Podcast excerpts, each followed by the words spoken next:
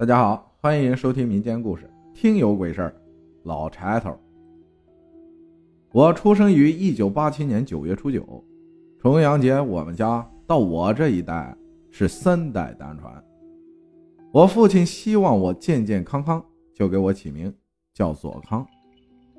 听我妈说，我出生的那一刻，阳光透过窗户不偏不倚地照在床上，加上那天又是重阳节。于是我爷爷就给我起个小名，叫洋洋。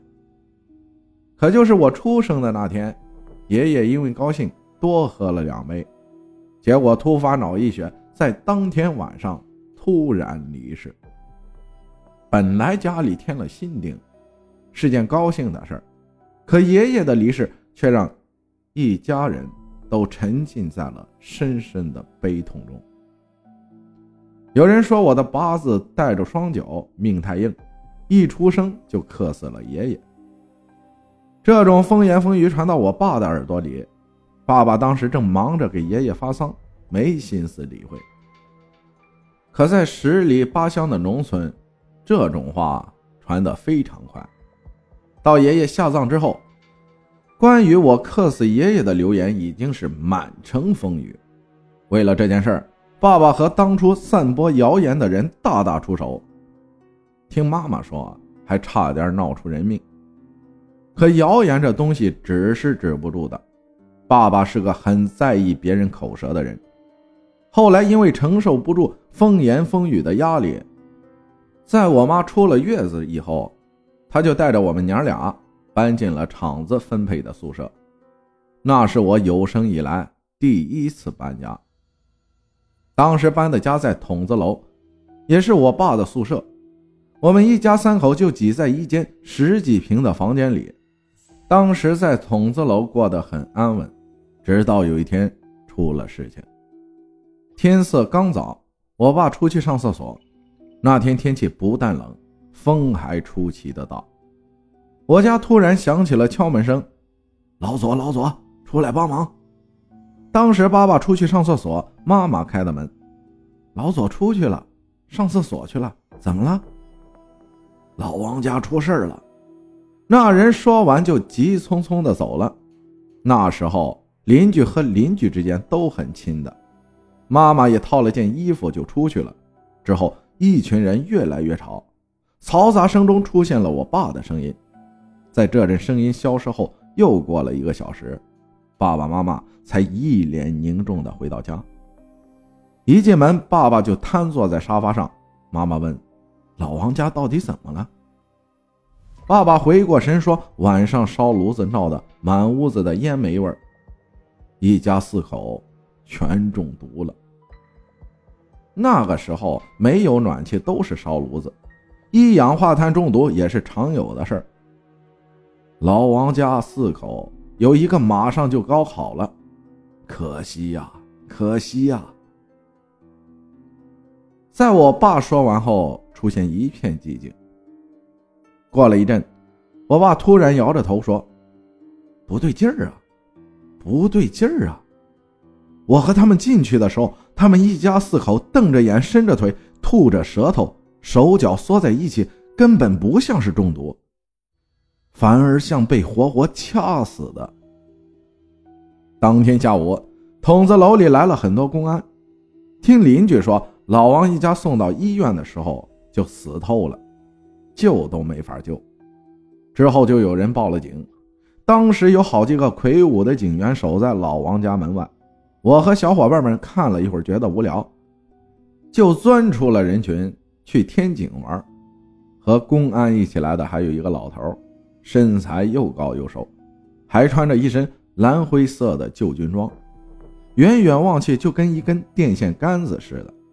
我亲眼看见他进了老王家，和那些公安一起勘察现场。不过他从进屋起就朝着天花板张望，嘴里还念念有词。我和小伙伴玩了一会儿，老头也来到了天井，隔着大老远就朝我招手。小娃娃，过来过来，爷爷给你糖吃。一听有糖吃，我就扔了手里的东西，欢天喜地的跑了过去。老头从兜里翻出两块奶糖，剥开其中一块，塞在我朋友的嘴里。他一边嚼着，一边说：“好吃，甜。”另一块老头塞给了我，我嚼了两口，却发现这颗糖牛皮筋似的，一点味道都没有。我纳闷的看了一眼我的朋友，说：“我这个糖怎么不甜呢？”听我这么一说，老头笑得特别灿烂。不甜，不甜就对了。我呸的把糖吐了出来。老头这时又拿出一块糖塞进我嘴里，这次是甜的。老头问我：“甜吗？”“甜。”老头又问我：“今年几岁了？”就在我掰着手指头数自己到底几岁的时候。突然发现，老头正瞪着一双大眼盯着我看，那眼神直勾勾的，而且还特别亮，几乎能放电一样。我被老头的神情吓了一跳，浑身的鸡皮疙瘩一下全起来了。就连老头脸上的笑容，在我看来都变得特别瘆人。他这会儿笑得更灿烂了，一边还伸出手想摸我的头。我被吓得当场就大哭起来，老头的手停在半空中，皱着眉问我：“你哭个啥嘛？我又不是鬼。”听他这么一说，我又想起我妈早上说的那番话：“那啥索命啊？那啥是个啥？可不就是鬼？”那时候我年纪虽然小，可鬼故事还是听过不少。正好那段时间。电视上又演《聊斋》，我只看过一次片头，就吓得好几天不敢自己上厕所。这时候，那些神呐鬼的，一下子全都浮现在我的脑子里。我越想越害怕，越怕，哭的就越大声。我这么一哭一闹，聚在老王家门口的人纷纷来到了天井。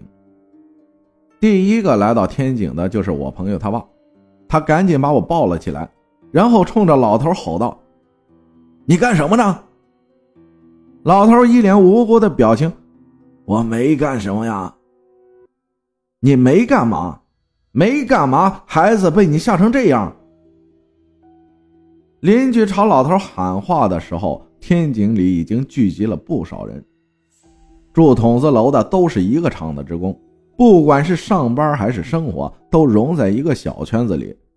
虽然邻里之间也会为了一点鸡毛蒜皮拌嘴吵架，可不管谁家遇上了事儿，为你出头的总归还是这些邻居、街坊们。大家都觉得这件事儿就这么过去了。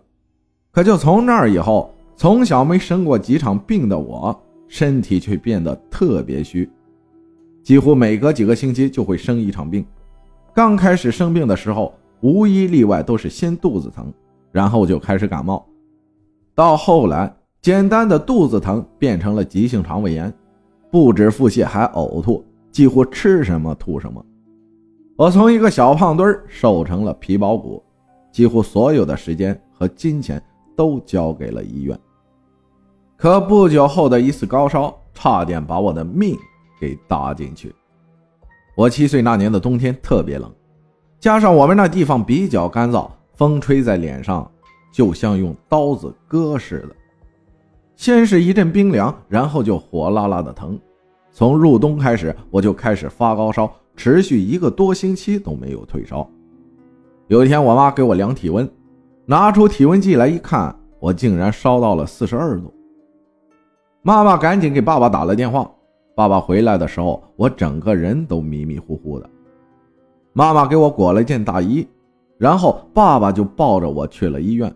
后来的事情，我大多也只有一点模糊的印象，只记得朋友他爸开着厂里的面包车，拉着我和爸爸到医院输水。我也不知道什么时候到的医院，路上就睡着了，连扎针的时候都没醒过来。不过有件事我记得很清楚，爸爸抱着我走出筒子楼的时候，我的脸就靠在我爸肩膀上，视线正好能看到四楼一户人家的窗户，窗户里的光线很暗，可我却很清晰的看见一个穿着土黄色棉衣的老太太站在窗户边上，盯着我看。她的头发是全白的，身材格外的消瘦，驼着背，脸上的皱纹很深很深，整个人看上去就像一棵枯死很久的老树。我能看到她的脸，却看不清她具体的长相和表情。只是觉得他一动不动地盯着我，好像还冲着我笑。当时我脑子都被烧成浆糊了，也没多想。直到后来我才想起来，老太太出现的地方恰好就是老王一家住过的那间屋子。我在医院里睡了好几个小时，这会儿闭着眼却怎么也睡不着，就老想看看电视。可我张嘴叫我妈的时候，嘴巴。怎么也张不开，想下床，却发现自己动都动不了。当时的感觉就像被人用绳子捆住了身体，用布条塞住了嘴。我心里又害怕又着急。这时候我就看见屋门被人推开了。自从我们家搬进筒子楼以后，就没换过房门。那时候的门都是纯木头的，几年受冷受热下来。门板通常都会有不同程度的变形，我们家那扇门也是。最近开门关门的时候，门底总是磨到地面，会发出一阵吱啦的怪声。可这一次门被推开的时候，却没发出一丁点儿声音，而且我感觉那门看起来飘乎乎的，好像没有一丁点儿重量似的。门还没完全打开，那个穿土黄色棉衣的老太太就进了我家。他走路的时候，两条腿根本不动，就跟阵风似的到了我床跟前儿。他到了我旁边之后，就拿手指头不停戳我的额头。他的手冰凉冰凉的，而且手指甲特别尖。每次他碰到我的时候，我浑身就能感觉到一阵寒意，额头上还针扎似的疼，我怕得要命，想喊我妈，可就是张不开嘴。那个老太太戳着我的额头，还一副很生气的样子，呲牙咧嘴的冲我怪叫。我听不懂她在说什么，就是感觉那声音跟乌鸦叫似的。直到五点半的时候，我们家的老挂钟发出一声钟响。老太太像受到了惊吓一样，猛地回头看了眼墙上的挂钟，之后就气冲冲地走了。他这一走，我突然感觉身上一阵轻松，嘴也能张开了。我想喊我妈，可一张嘴，哇的一声大哭起来。妈妈赶紧开门进来。刚才我亲眼看见屋门被推开了，老太太走的时候也没关门。可我妈进屋的时候，那扇门却是关着的，而且在门被打开的时候，还像往常一样发出一阵刺耳的摩擦声。妈妈特别焦急地来到我身边坐下，用手拍着我的后背：“妈在这儿呢，洋洋不哭。”我只知道哭，哭得上气不接下气的。这时，我妈的视线落在我的额头上，顿时惊叫了起来：“洋洋！”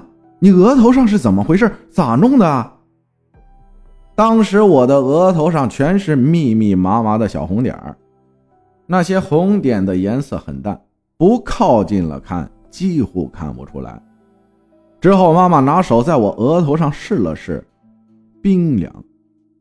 爸爸看了看我头上的红点，觉得不对劲，就想起了老人们说的话，在经过深思熟虑后，决定搬家。爸爸带着我和妈妈来到了王庄，这是妈妈的老家。爸爸敲响了一个破旧的院门，这家住的是我大舅。大舅看见我们，喜出望外，问我们怎么回来了。爸爸说出了点事儿，先进去。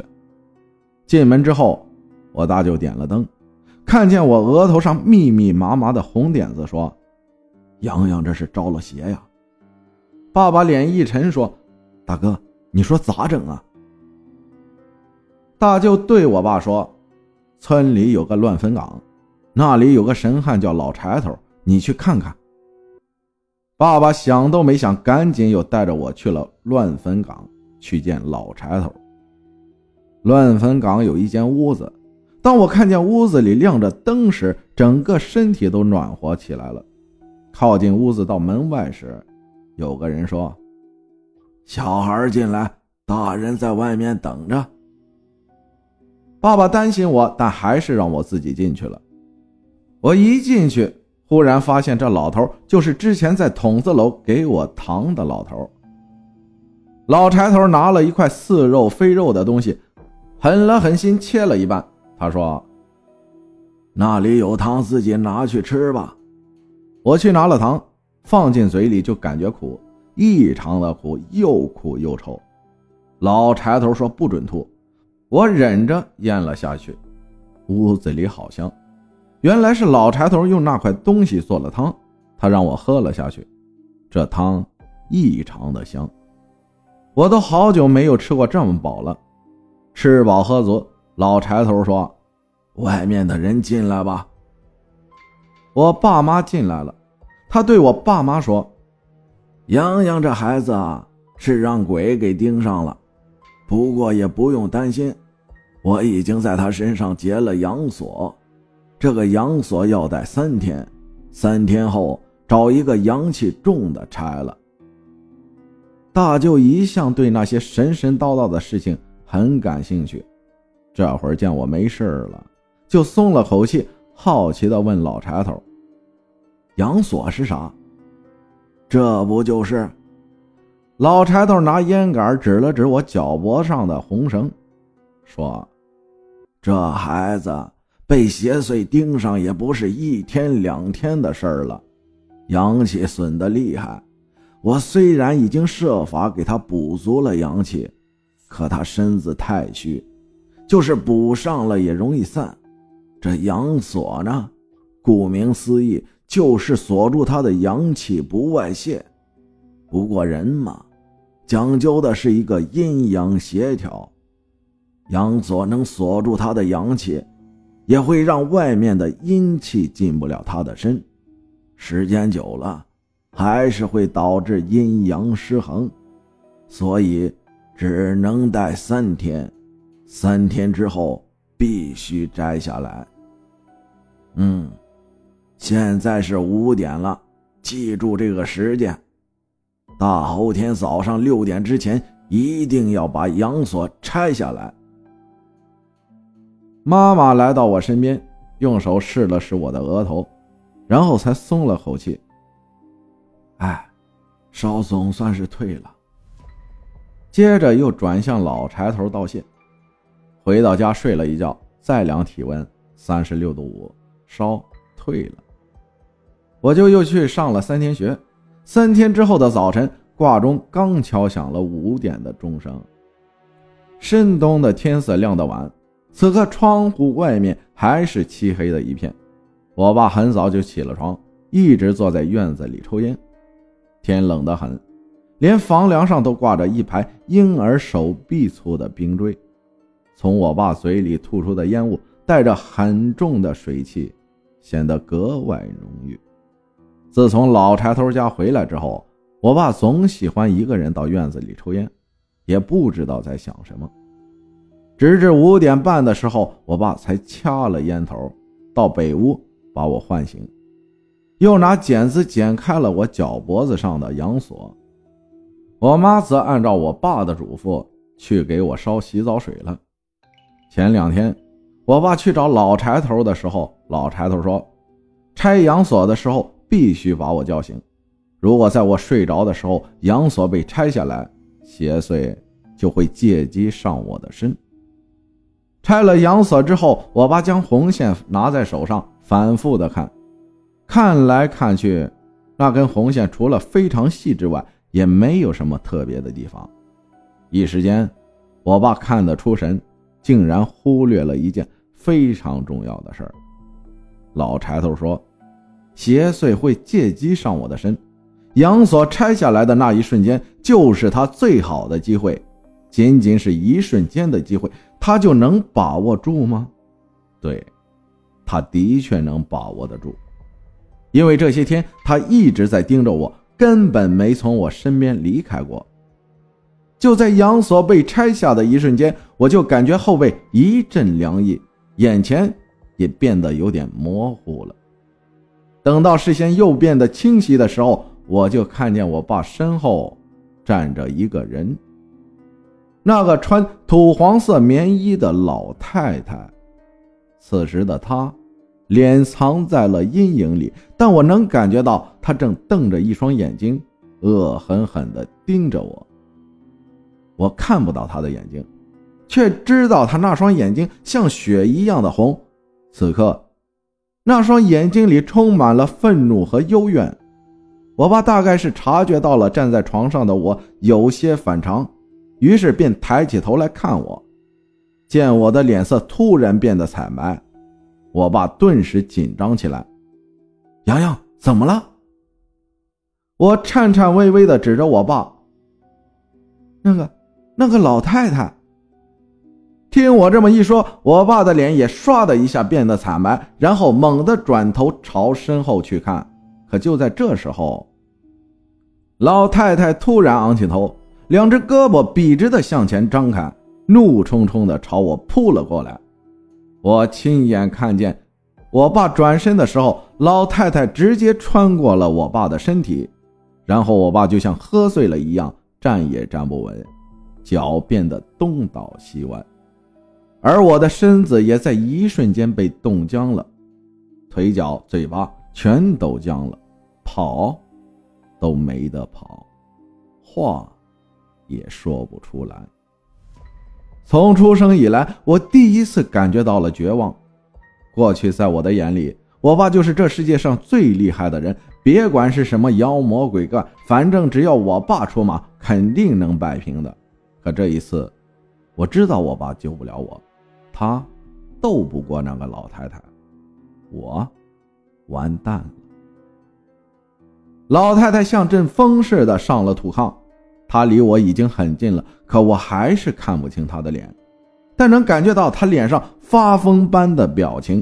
他真的疯狂了，我甚至能听到从他嘴里发出野猪一样的叫声。他离我越来越近，那双冰凉的手。眼看就要掐住我的脖子，这时候，炕头上的窗户突然“哐”一声被推开了，同时响起他还有老柴头的怒喝声：“孽障儿敢！”这一声怒喝如同一道惊雷，在狭小的北屋中炸响。我立刻感觉寒意消退，手脚顿时有了知觉，而老太太的手却在半空中顿了一下，借着这个机会。我赶紧冲下了床，跑到我爸身边。我爸这会儿也能站稳了，他蹲下身子，一把将我揽在怀里，眼睛却看着站在窗前的老柴头。老柴头朝我爸点了点头，我爸则长长舒了口气。这让我有一种感觉，他们两个好像之前就知道阳锁一拆，老太太就会出现，包括老柴头的突然出现。都是他们两个事先安排好的。这时候，老柴头好像看穿了我的心思似的，冲我笑了笑：“哼哼，果然是人小鬼大呀。”老柴头这边谈笑风生，炕上的老太太却像是被定住了一样，双手向前伸着，整个身体还是保持刚才的姿势，雕塑一样的站着。这时候我才发现，他的双脚都是不着地的，而且从老柴头出现的时候，北屋里就泛着一种很柔和的黄光，那阵光好像是看不见的，可我却能感觉到，也就是那阵光芒，将老太太定在了原地。这时候，老柴头从口袋里拿出了一个木头做的墨盒，这墨盒我见过。就是旧时的老木匠常用的那种，不过那时候的木匠墨盒大多是铜的或者木头的，老柴头手里的墨盒却泛着一种赤色的金属光泽，看不出是什么材料做的。老柴头打开了墨盒上的盖子，将墨盒开口的一面对着老太太。之后发生的事情，就是穷尽我一生的智慧也无法详细的描述出来。因为我虽然眼睁睁看着，却根本没看清到底发生了什么事儿，只是模糊的知道，老柴头手里的墨盒剧烈的震动了一下，在此之后，老太太被墨盒吸进去了。我也不知道她是怎么被吸进去的，可她就是被吸进去了。这种事儿，真的没办法用语言来解释。盖上墨盒的盖子之后，老柴头对着手里的墨盒长出一口气：“唉，总归是没铸成大错。改天找个好点的寺庙度化了你吧。”我爸将我放回炕上，隔着窗户问老柴头：“柴大爷，洋洋的事儿，这就算完了吧？”故事到这里，分享完了吗？我觉得没有。感谢派大星分享的故事，谢谢大家的收听，我是阿浩，咱们下期再见。